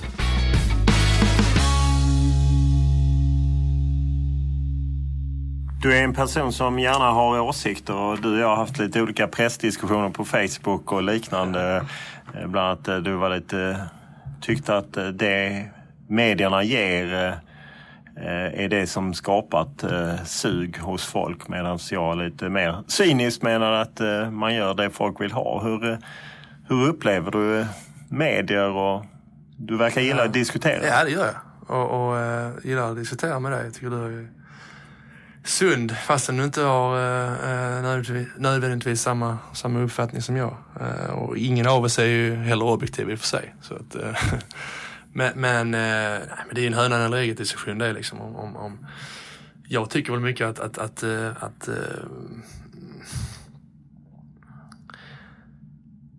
att det känns som att mediaklimatet har blivit, jag fattar att det handlar om att sälja som alla andra företag. Men det känns som att konkurrensen, konkurrensen och samtiden i media med eh, appar, med nätsidor, med tidningar, med allting gör att, att, att, eh, att fokuset på att sälja blir alldeles för stort, att de tappar i kredibilitet. Att det alltid är, klimatet blir att det alltid är svart eller vitt. inga nyanser. Eh, och eh, och det, det är tråkigt känner jag. Eh, men samtidigt så, som du säger också, så är det, det, det är en, en, en, produkt av samtiden. Jag menar mer på att det är media som, som, som, som, som sätter agendan för samtiden än, än, än folket. Fast det är ju ändå så att eh, jag menar, eh, kvällstidningar får ju ofta väldigt mycket skit, eh, vilket jag tycker är fel därför att de eh, också gör en hel del bra journalistik. Och det är ju ändå så att nästan alla i Sverige är inne på en kvällstidning minst en gång i veckan, ofta flera. Vad är det som gör det? För om det bara var skit så hade man inte gått in där. Nej, det är bra, eh, bra poäng också. Men jag tror att vi pratade någonting om där om att det, det du sa att det är mellan skitjournalistiken journalistiken så är det väldigt många bra artiklar också. Jag tycker tvärtom att det borde vara mellan de bra artiklarna borde det vara kanske skitjournalistik också. Eh, så att ehm, det är en, intressant diskussion. Eh, men det är återigen där, vad är det? Är det, är det något som media har förmedlat under en längre tid och, och känt att, för det fattar ju alla liksom, att skriva skitjournalistik kräver mindre resurser, kräver mindre engagemang, kräver, kräver mindre kunskap. Så det är lättare att trycka ut det såklart. Så trycker du ut, trycker ut det på en, på en, eh, på en startsida så, så tror jag att liksom, om jag går in och kollar på Aftonbladet eller Kvällsposten så scrollar man på, på eh, startsidan. Jag tror inte det, liksom, är det något där så läser du det liksom. Så jag tror mer det är liksom kanske en, en fråga om, om, eh, om, om, om paketering. Liksom. Du tror att man hade kunnat paketera bra journalistik, vad det nu är. Det ska man ju först definiera och sen... Eh, eh, så det är mer det det handlar om? Jag tror det. Jag tror att det är liksom... Du vet du bättre än mig som är, som är, som är inne, men jag tror att det säger sig själv att, att sånt, liksom, ta en artikel skitartikel från någonstans och översätta den liksom från Google Translate eller vad man nu gör. Och det, det kräver så mycket mindre jobb och mindre eh, engagemang än att verkligen göra någon, något, eh, något riktigt eh, nej, något bra journalistiskt arbete. Liksom. Har du själv hamnat i kläm tycker du? Nej, jag tycker inte jag utgår, jag försöker att inte, att inte utgå från mig själv liksom, för då, precis som du säger, det blir ingen objektiv diskussion. Eller, ja, ja precis. Uh, um, så att eh, eh, jag tror inte det handlar om att jag känner mig på något sätt eh, ehm, eh, bitter på att jag har fått ganska mycket kritik i, i media de senaste, senaste åren i samband med landslaget till exempel. Ehm. Tar du diskussioner med de journalisterna som är, du tycker då är, är kritiska ja, men jag tar diskussion med dig till mm. exempel. Mm. Uh, vissa tycker uh, Vissa tycker inte det känns lönt att diskutera med. Det är lite som, var Stenmark eller vem som sa det. Att det inte är inte lönt att diskutera med, för jag förstår ändå inte. Och det kan man köpa, känna någonstans också, liksom, att i, i eh, sportjournalistiken och i fotbollsjournalistiken, att det blir ganska pajigt när någon ska sitta och, och, och jag behöver, menar inte att man måste vara spelare eller att man måste vara tränare och så vidare, men, men det känns ganska pajigt ibland när någon ska sitta och ha åsikter om, om eh, Guardiolas laguttagning eller Fabio Capellos laguttagning. När, när, du kan ha åsikter men du kan inte vara så bestämd och säga att det är så fel. När de har haft en, ett, ett, ett, ett liv i fotbollen, en utbildning som är 30-40 år. Um, och ibland fotbollsjournalister då som, som inte har någon, någon som helst utbildning eller erfarenhet av fotbollsbranschen är så, uh, så bestämda i sin, i sin åsikt om det. Uh, jag tycker att ja, de är säkert intresserade och kollar mycket matcher men intresse räcker inte riktigt där, tycker jag. Uh, sen så någonstans så, så givetvis, är, man är ju beroende av varandra givetvis för att, för att skapa intresse och det är liksom det intresse som givetvis betalar löner och så vidare. Men det kan, det kan vara frustrerande ibland tycker jag. Hur mycket är du, det känns som att du i början av karriären var mer tillgänglig. Du kanske inte var med så mycket men att du är mindre tillgänglig idag? Nej det tycker jag inte. Det jag, inte. jag får mindre förfrågningar då kanske.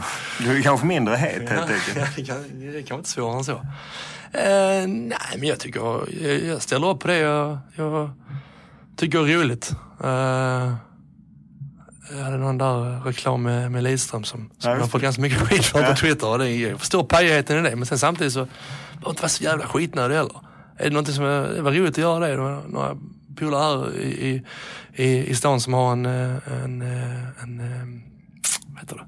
Resebyrå? Resebyrå för sportresor. Jag ville ställa upp för dem sen så ville jag träffa Lidström också. Jag tyckte det var roligt så då ställde jag upp. Så jag ställer upp på det jag tycker är roligt och det som, det som ger någonting för mig. Sen så har jag kommit upp i den åldern när det inte spelar så stor roll vad, vad, vad Bart Arne i Alingsås tycker. Det, det, det betyder inte så mycket eh, för mig. Hur, hur, ser du på att utnyttja? Du var ju med, dels var du med och gjorde reklam för Timbuktus nya singel som ju Timbuktu är rätt politisk artist och sen nu var du med och visade en skylt för att man skulle rösta eh, mm. i EU-valet. Mm. Hur viktigt tycker du att du använder din plattform som du ändå har som Premier League-spelare? Och jag tycker jag är ganska bra, ganska bra på det. Uh, Men hur det viktigt är det? Jag tycker jag har gjort innan med, med Twitter att jag hade min, min dotter var född uh, väldigt tidigt. Var sju veckor för tidig. Uh, då gjorde vi en, hade vi en charity där. Där vi bland annat uh, lottade ut Zlatans skor för, ja, man var tvungen att lägga in lite, lite bidrag då i en, poll liksom. Och då samlade jag ihop ganska mycket pengar. Det tog en kvarts miljon. Eh, det var inte vilka skor som helst. Nej, de, skorna de... Zlatan gjorde fyra mål med, bland annat bicykletan. Du hade frågat honom före matchen och han ändrade sig inte? Nej, nej, nej. han ändrade sig. Jag frågade honom på matchuppvärmningen om man kunde få hans tröja. Så han hade lovat bort den redan, men kan ta skorna. Så gick han ut och hängde, hängde fyra mål mot England. Och det fantastiska bicyklettamålet. Så gick jag in i omklädningsrummet så jag bara sa, ja, du kommer ihåg skorna? Ja, tog av dem och signerade dem. Och sen så tog vi dem till England och sen så hade vi då en, en, en tävling på, på, eh, på Twitter där man var tvungen att donera minst 100 spänn tror jag det var. Så var man med i den utlåtningen. Då fick vi in, jag tror, ja, nästan en kvarts miljon för det. Så det är ju, tycker jag, jag ska inte slå mig själv om ryggen, men det är ett bra sätt att använda Twitter eller Instagram på tycker jag. Eh, och som där med, som du sa med med Timbuktus skiva så tyckte jag dels för att jag tycker han, hans musik är, är riktigt bra och dels för att jag tycker han har sunda åsikter. Så eh, fråga, det var en på hans skivbolag som, som frågade mig om, om jag ville vara med och promota den. Det ville jag. Och nu senast var det en eh, SSU eh, i, eh, som, som hade en kampanj om att vikten av att gå och rösta och att eh, vikten av att, att eh, att inte eh, högerpopulistiska partier så, ska komma in i eh, EU-parlamentet för att inte andra röstar. Och det är väl och någon som sa det att det, eh, det enda, för, det enda som, som, eh, som, eh, eh, som, som, vad var det nu? Vi får klippa här. Ja, okej. Okay. vad, är det jag ska klippa Nej, men det, är en sån, det var en kampanj tror jag om, om att det enda som, som, som eh, krävs för att ondskan ska, ska segra är för att goda människor inte gör någonting. Och det tyckte jag var en bra kampanj. Det handlar inte om något politiskt ställningstagande egentligen utan det handlar om, om liksom grundläggande mänskliga rättigheter. Och där, vi hade någon grej om, om när vi var i Ukraina, liksom, om, om Tymosjenko där och, och vi pratade om det kommer jag ihåg.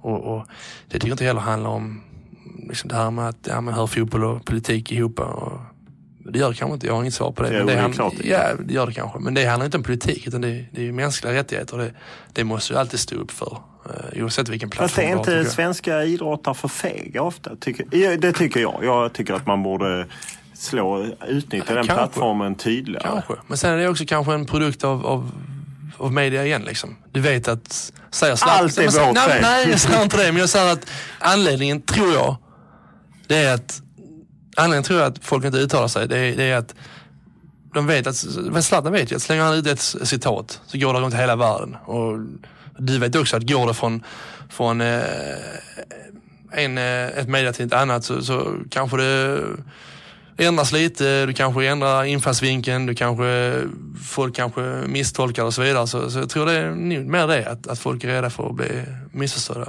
Och, och det kan jag i och för sig hålla med om att det kanske du kan köpa då när det handlar om ett sånt ställningstagande. Att, att, att du kanske blir missförstådd eller kanske får, mm, ja vad det nu är liksom. Men eh, jag tror mer det handlar om det. Liksom. Att Men folk, folk är, folk, fotbollsspelare hänvisar, eller idrottare, ah, jag har inte satt mig in i det. Att det, man, vill mer, man kan allt om det senaste Fifa 14 och PS4 som man har fått direkt levererat till sitt rum. Men, eh, men man vill liksom inte ta ställning i, i en diktatur eller... Nej, men jag tror det är en skev bild också att fotbollsspelare sitter och, sitter Ja, för spelar jag har ju talat med tillräckligt många fotbollsspelare Jo. under de 16 år och Jo, ställt jo, den här jo, typen men jag tror av inte att det, frågor. det behöver inte utesluta det andra. Liksom, att bara få spela Playstation så...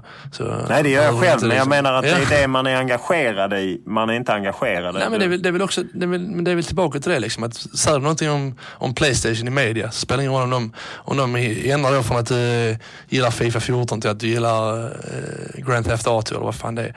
Så, så, så är inte det så laddat, det spelar ingen roll. Men om du uttalar dig om någonting som är väldigt laddat ändå och du blir missförstådd eller missciterad, felciterad eller, eller eh, vad det nu är så, så, så tror jag det är därför kanske att man har, har eh, lite, lite, eh, vad heter det?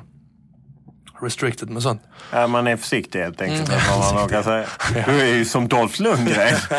Eller Pritz var det. Ja, som- Pritz som, också. Fast nu har jag varit där sex år så då, då Du tycker som- det är okej? Ja, han har varit där en vecka. Ja. Nej, så att, eh, eller Joey Barton, han skrev på för eh, Marseille. Marseille och bröt efter, efter en vecka på franska. Det var också intressant. Uh, nej, så jag tror mer det är en punkt för det. Men i omklädningsrum och sånt så, så, så känner jag fall att man, man diskuterar allt möjligt. Liksom. Uh, också sådana grejer. Jag måste säga jag var lite förvånad när jag såg att du semestrar i Dubai. För mig är det liksom ett land som är byggt av slavhandel. Eh, Mm. Ja, men det är- Ja. Du kan ju... Ja, men det kan ju också liksom, vad fan, ska du inte åka till Thailand då för att de har eh, eh, liksom, så här, barnprostitution och sånt där liksom? Jag vet inte. Nej. Alltså du kan ju inte... Fast det är ju skillnad om, om Thailand bedri- om det finns barnproduktion i Thailand som är förjävligt så är ju inte det något som är statligt sanktionerat. Medan i det Dubai är det att- statligt nej. sanktionerat att plocka in gästarbetare från... eh, Nej, jag vet. Det, det, är ju, det är ju hemskt. Men samtidigt så, du sa att du var cynisk, men du är jävligt naiv när du tror att Thailands government, government, Thailands, alltså ledningen där är, är så jävla skenheliga, så jävla heliga liksom. Det är de inte. Alltså det är andra grejer som, som, som, som de kanske subventionerar som är, som är, som är helt sjukt. Och, eh, Så är det säkert, men om vi, eftersom jag, Qatar, har, i och med att Qatar har fått VM så har ju fokus hamnat på det och det här systemet med Khalafa där man lämnar in sitt pass. Och Att de här eh, furstendömena, emiraten, är byggda på något sätt på en, eh, en modern slavhandel. Nej, jag var med bara. Men alla Premier League-spelare verkar åka dit. Om man följde Instagram förra veckan efter så var ju alla där. Är, Andy Carroll och gänget. Då, jag kan i och för sig tänka mig att Andy Carroll har inte läst in sig på det senaste om eh, mänskliga rättigheter. Nej, nej, nej, det vill jag inte uttala mig men, men jag tycker väl kanske att någonstans när du åker dit ändå så, så eh, eh, ja, du har ju folk som jobbar där som, som, är, som är från alla delar av världen liksom, och har åkt dit där för att de inte kan eh, få något jobb där hemma. Så det, det, det är ju det också liksom. Och då kan du vända på det och säga att du någonstans av din konsumtion där så, så hjälper du dem till ett drägligare liv. Men, men det, är, ja, det är svårt men Det är inte lätt att nej, leva som om, man sam, nej, det är det verkligen inte. Men någonstans så, så, så, så eh, i vad du än gör så kan du hitta någon form av double standard, liksom, dubbelmoral. Så att, eh, jag vet inte, det här kaffet vi sitter och dricker, jag vet inte vem som plockar det i Colombia och då, deras förhållanden där liksom. Men det, det inget man tänker på, kanske. Fast man borde göra det. Mm. Men, men det, är, det är svårt att leva ditt liv. eh, och, men du kan, ja.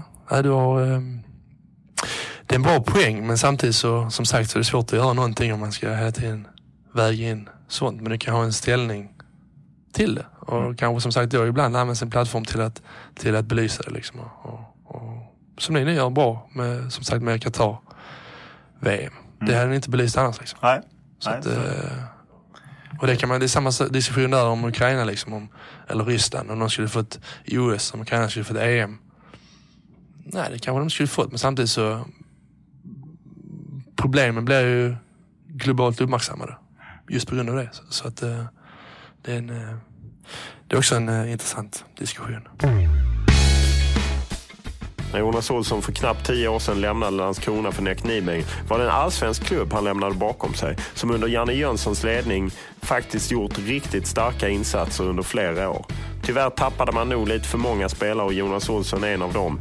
Och idag är klubben på väg ut ur superettan svider naturligtvis för Jonas Olsson som är hemma och kollar lite matcher. För det är ingen tvekan om att han har klubben i sitt hjärta. Inte nog med att han själv spelat där under lång tid. Hans pappa var ju både spelare och satt i styrelsen. Så han vill hjälpa klubben. Frågan är om det blir på planen någon gång. Mindre problem är ju Landskrona Boys eh, som ju... Åker du och kollar på dem när du är hemma? Ja, det brukar jag göra. Jag slutar nu på, på lördag. De har någon eh, sponsorträff där så, så ska jag vara med där och snacka lite om mitt, eh, mitt liv i England. Eh, så jag brukar se, det är väl kanske två matcher om året. När jag är hemma, hemma, hemma fyra veckor om året ungefär. Och då brukar det vara två hemmamatcher. Så då brukar jag åka ut där. Hur plågar det dig att se det, det allsvenska lag du lämnade en gång i tiden nu ligger i botten av Superettan? Mm. Ja, det är tråkigt. Men sen samtidigt så, så eh, liksom boys är med den, med den budgeten man har och med det, med den liksom, storleken man har på klubben så, så någonstans så, så är det ju så det är. Liksom. Du, du kan inte vara, jag tror inte det, det är rimligt att ha ambitionen kan du ha men jag tror inte det är rimligt eller realistiskt att, att alltid vara en allsvensk klubb. Liksom. Utan det kommer att ha perioder och det har liksom, boys alltid haft eh, historiskt. Liksom. Perioder där som är tuffa liksom. Eh, så att eh, det, det, är inte svårare än så tror jag. Men det är tråkigt såklart. Men jag, vad talar för att du eh, återvänder i, till Landskrona och spelar för Landskrona igen? Nej, det är väl inte så mycket som talar för det tror jag. Uh, jag känner väldigt starkt med klubben. Eller för klubben. Men, men jag tror inte, jag tror att de åren uh, som jag har kvar vill jag, vill jag, uh, vill jag spendera utomlands. Vi trivs väldigt bra utomlands. Kanske jag tror att vi kanske stannar i, i, i London även efter karriären. Så att det är inte så mycket som talar för det nu i alla fall. Sen så vet man inte. Man kanske känner på annat sätt om, om något år. Men samtidigt som, som sagt med, med min sambo då liksom att man vet hur mycket hon får anpassa sitt liv efter mig nu. Så efter karriären så, så, så kanske det är min tur att anpassa, sig, anpassa mig lite efter, efter henne. Liksom. Uh, plus att man har en, en dotter då som man får, får uh, planera för och var hon ska gå i skola och så vidare. Så att uh, det är många andra faktorer som spelar in. Och sen tror jag inte... Eh, jag tror det är svårt också att komma hem och spela i Allsvenskan efter att ha varit utomlands. Jag tror att många kommer hem och kanske har, eh, eller många, vissa har det, att de kommer hem och kanske tror att de ska gå lite på halvfart och ta ut de sista åren av karriären. Jag tror man måste vara ärlig mot sig själv, vara ärlig mot allsvenskan och, och, eh, och, eh, förstå att så stor är inte skillnaden. Liksom. Jag tror att ska man vända hem så ska man göra det med Ehm, med en, en, en, en ambition att, att uh, se det som, eh, som, som ett steg i karriären. Liksom. Uh, det är så Anders gjorde till exempel, det är så Mackan har gjort nu i Anders Svensson och, och Rosenberg i Malmö. Liksom. han kommer hem, Mackan kommer hem i 31 och, och har många fina år framöver. Förhoppningsvis. Så, så, så jag tror att ska man hem ska man nu göra det på det sättet. Uh, just nu trivs, trivs jag för bra utomlands för att, för att flytta hem. Hjälper du Landskrona på något sätt? Ja, men jag, som sagt nu nästa vecka när det är, när det är sponsorträffar så, här, så, så, eh, så brukar jag liksom om det är ett intresse av att man kommer dit liksom och, och eh, ja, pratar eller, eller ibland har jag varit på sommarfotbollen med folk, eh, ungdomarna och sånt. Och det, det gör, jag, gör jag mer än gärna. Eh, och sen pratar jag alltid varmt om klubben, inte minst i sådana här forum. Om Premier League är näst bäst eller bäst i Europa går att diskutera. Men det är ju som Roy King konstaterade, det är världens starkaste varumärke. Spelar man där vecka in och vecka ut som Jonas Olsson så blir man ju själv en stjärna. Följderna av det kan ju både vara positiva och negativa. Man kan träffa många intressanta människor och få vara med om saker som vi andra vanliga dödliga bara kan drömma om. Samtidigt finns det också risker och faror där man kan bli lurad det är ändå lite intressant att höra Jonas Olsson berätta om följderna av att spela i Premier League.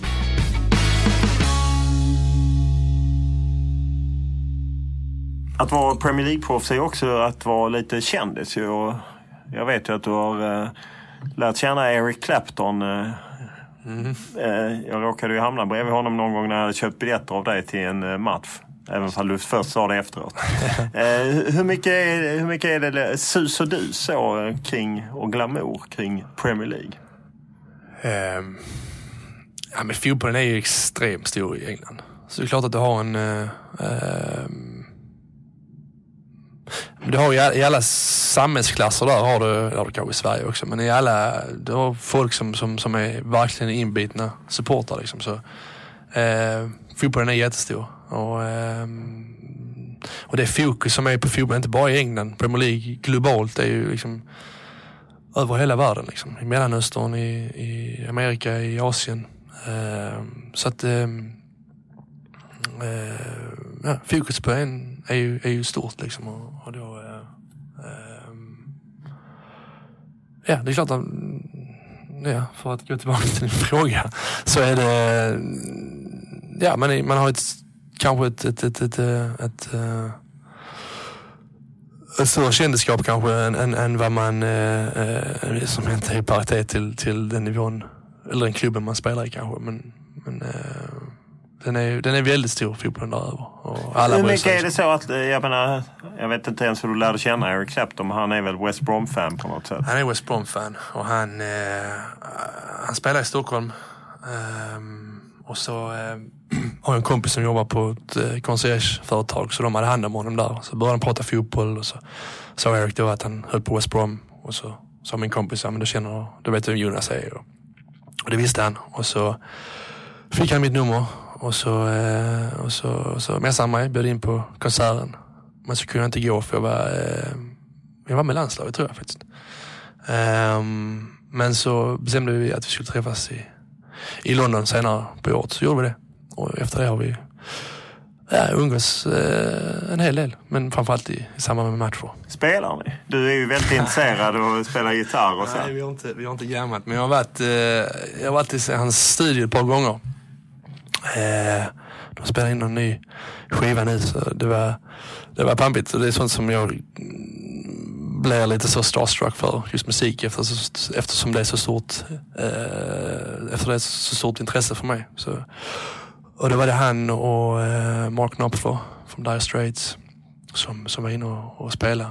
La på gitarrsling och sjöng. Så det var väldigt häftigt. Jag, jag, eh, du hoppade inte in? Nej, jag hoppade inte in.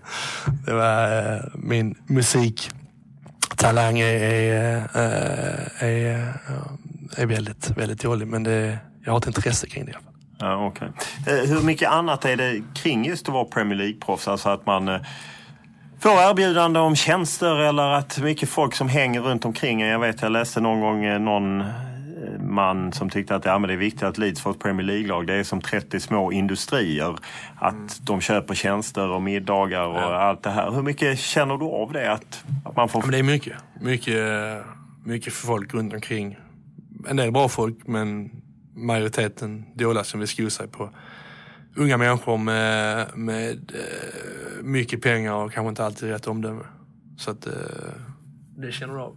Men uh, jag har väl alltid som sagt haft bra folk runt omkring mig. Och, och eh, har väl gått på ett par miner men inte, inte, eh, inte något, eh, något allvarligt. Men, Vad är det då för miner? Alltså investeringar? Nej, investeringar och sådana grejer. Och det är ju eh, väldigt sälja. De som kommer in kan, kan pitcha idéer och, och kan eh, ja, men allt från bilar till klockor till investeringar. Till, nu vet jag att folk har, har pengar och de vet att de flesta vill gilla att spendera också. Liksom. Hur eh. kommer de i kontakt med er? Det känns ändå som att ni lever så långt ifrån. Att, som journalist är det ju rätt svårt. Och, det är ju inte direkt för mig bara mm. knalla upp till Wayne Rooney. Nej, ja, men det är väl allt möjligt. Från, från Twitter till, till Instagram till mouth to mouth. Alltså, eh, fan vad dålig svenska jag har. alltså eh, ryktesvägen. Ja. Eh, så det, det är väl så liksom.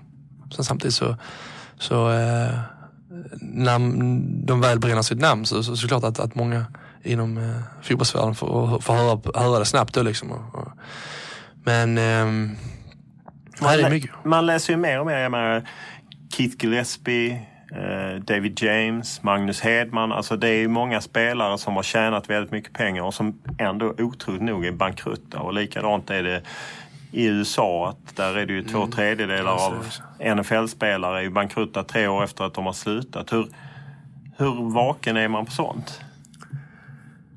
Eh, jag försöker vara vaken. Samtidigt så tror jag liksom anledningen är väl ofta liksom att, eller anledningen tror jag är en stor faktor i alla fall, är, det är ju fortfarande liksom en arbetarklasssport Och många kommer ju från väldigt tuffa förhållanden. Vi har många spelare som kommer från, från Afrika och från Östeuropa som, som inte har haft någonting liksom.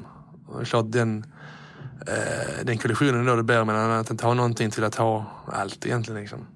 Det är klart att många har problem med att, att, eh, att eh, hantera det.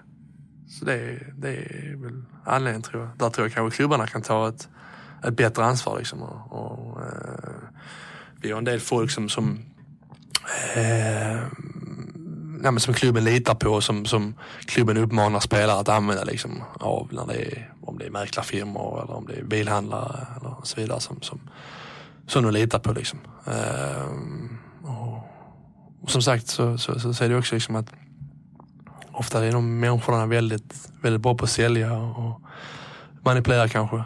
Och, eh, och, kommer du till ett nytt land liksom och så, här, så, så det är svårt att veta hur det, hur det funkar och så vidare. Så, så, ehm, det, det är väl anledningen tror jag. Har du sett några lagkamrater Och sen som har jag, hamnat sen- snett? det är väl en anledning. Och sen andra anledningen tror jag liksom är just liksom efter karriären, liksom tomheten efter, efter, eh, eh, efter ett liv fyllt med rutiner. Fyllt med att allting är serverat för dig.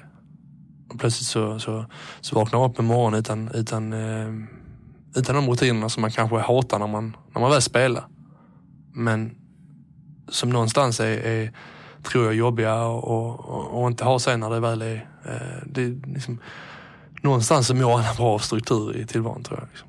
Eh, även för det känns skönt ja, när det slutar, liksom, ja, men det, har, det finns det inga måsten och så vidare. Men, men samtidigt så, så tror jag att man, man, man finner någonstans någon ro i det. Liksom. Eh, och det blir också en kollision där från, från, eh, från det till, något, eh, till, till, till motsatsen egentligen. Har du haft kamrater eller lagkamrater som har hamnat snett som du har sett? Ja, ja, haft en del.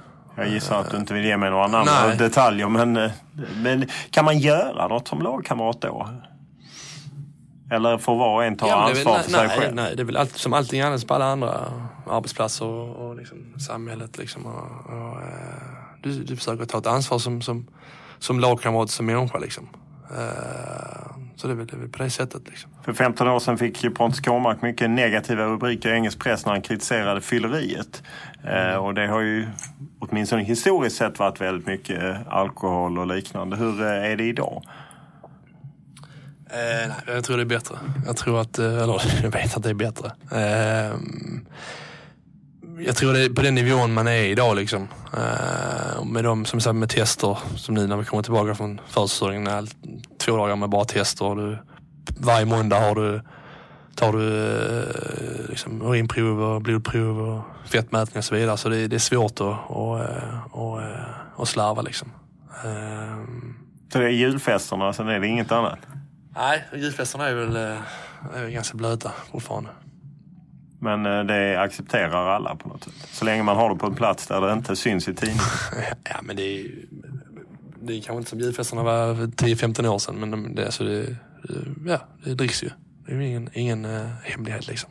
Sen är det vissa människor som inte, som inte tillåter äh, det liksom. Och, och vissa människor gör det, men på våra, på våra julfester har det alltid varit, äh, har det alltid varit lugnt. Nej, men det har inte hänt, alltså innan var det väl, eh, eh, ja, kändes som alltid något hände, liksom någon blev arresterad eller något annat skit. Men eh, det har alltid varit relativt lugnt på våra.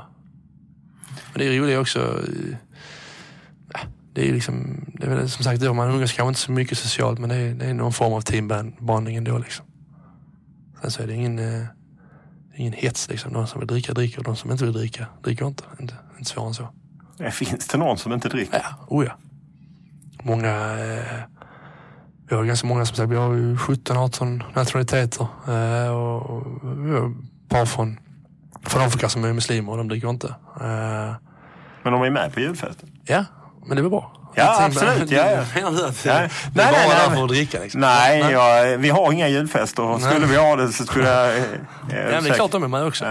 Eh, utan det är ju inte bara pub. Jo, fast jag gissar man, liksom man att... käkar eh, och sånt liksom. När, när, när någon britt har sänkt om 17 Ja. pints så, Ja. så kan jag tänka mig att en muslim och den britten inte har sådär jättemycket att Nej, snacka kanske- om kanske just inte, då. Kanske inte den, eh, den, eh, den timmen, men samtidigt så är det ju, liksom, du åker ju, oftast åker iväg, vi var i Dublin nu eh, före jul. Och då var liksom, du åker iväg med, med laget, du, du flyger iväg liksom och du, du eh, är på hotellet, du käkar. Så det är ju en resa också, liksom. det är inte bara, inte bara krök som man säger här nere. Så att, eh, men britterna och irländarna är väl, är väl framförallt oftast, oftast värst, känns det som.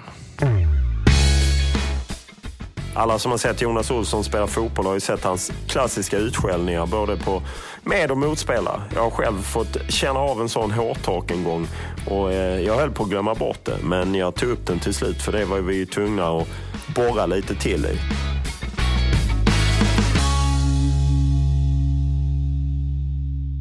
Stort tack. Jag tänkte bara avsluta med, brukar du googla dig själv? Det händer, det händer. Vad hittar Tror du jag där? Ja, men det är... Ja, nej, men kanske när man har spelat en, eh, en match och man har eh, eh, varit, gjort en mindre bra insats. Så googlar man kanske för att se vad, vad, eh, vad det skrivs om en.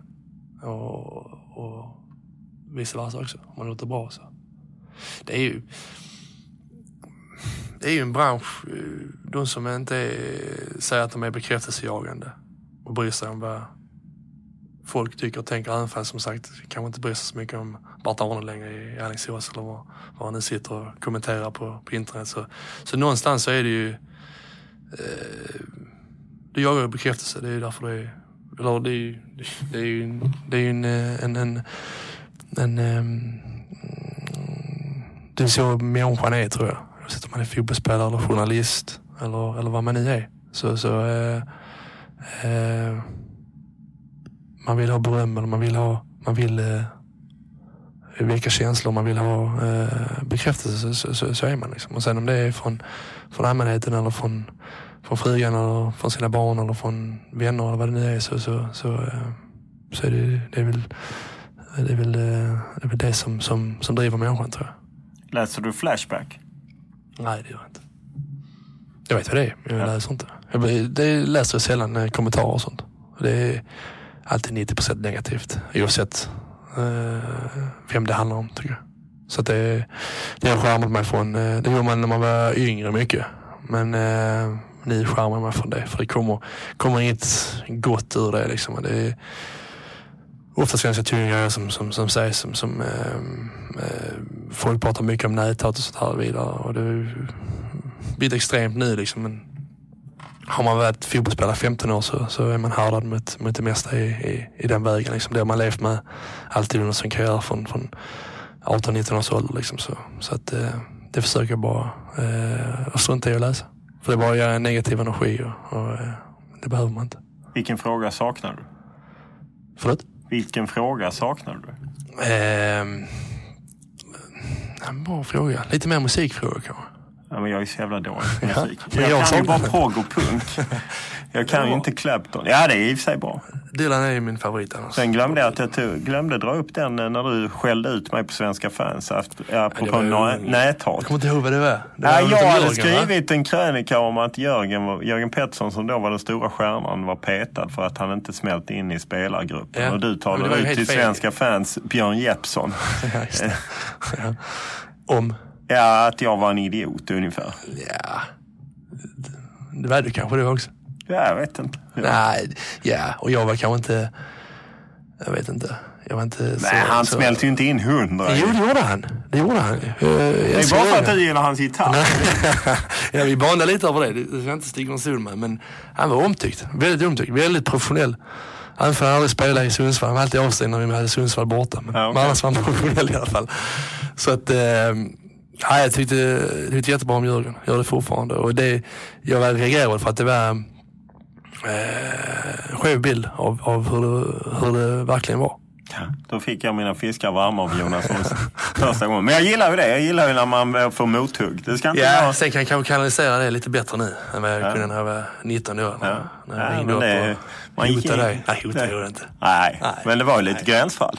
Nej, det var det inte. Nej, det det var var en det inte. skarp ton. Jag skarp kan säga att det inte är bara journalister som är vana vid näthat. eh, eh, Även, eller inte bara fotbollsspelare som är, utan även journalister. Sen är det nog värre för kvinnliga journalister. Mm, säkert, Eftersom men jag det tror gärna att... blir sexuell karaktär där. Exakt, exakt. Men det är som sagt, jag tror säkert att ni får en minst lika beskärd del av, av det som, som, som vi. Och en del ska vi ha. Ja, men det är ju återigen där liksom, den, den kritiken är inte, är inte eh, nyanserad. Det är bara, nej det är inte kritik, utan det är hat istället. Liksom. Där kom, just därför läser man aldrig det, för det kommer aldrig något gott ur det. Så, liksom. så att, eh, Nu får du återgå till semestern så ska jag Mm. åka till Brasilien. så jag ska ut i solen i Landskrona så kan du åka till Copacabana. Ja, det är ungefär sak samma. Ja, nästan. Tack så jättemycket. Tack.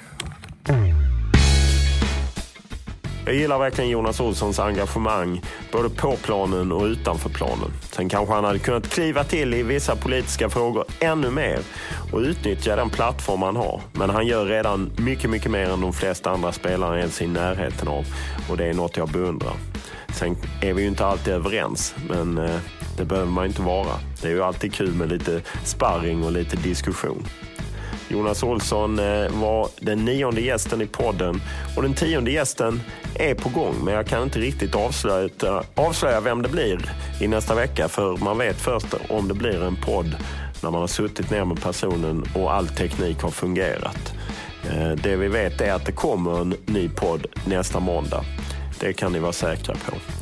Och podden hittar ni som vanligt på eh, fotbollskanalen.se eller på Feedburner eller eh, iTunes och ja, lite överallt. Även på min egen Youtube-kanal, Youtube eh, Olof Lund. Där finns också podden. Vill ni ha, eh, komma in med frågor, kritik, beröm så är det mail olof.lund.tv4.se eller Twitter Olof Lund LUNDH eller Instagram Olof Lund. Eh, kul att så många är engagerade och hakar på. Det är verkligen uppskattat.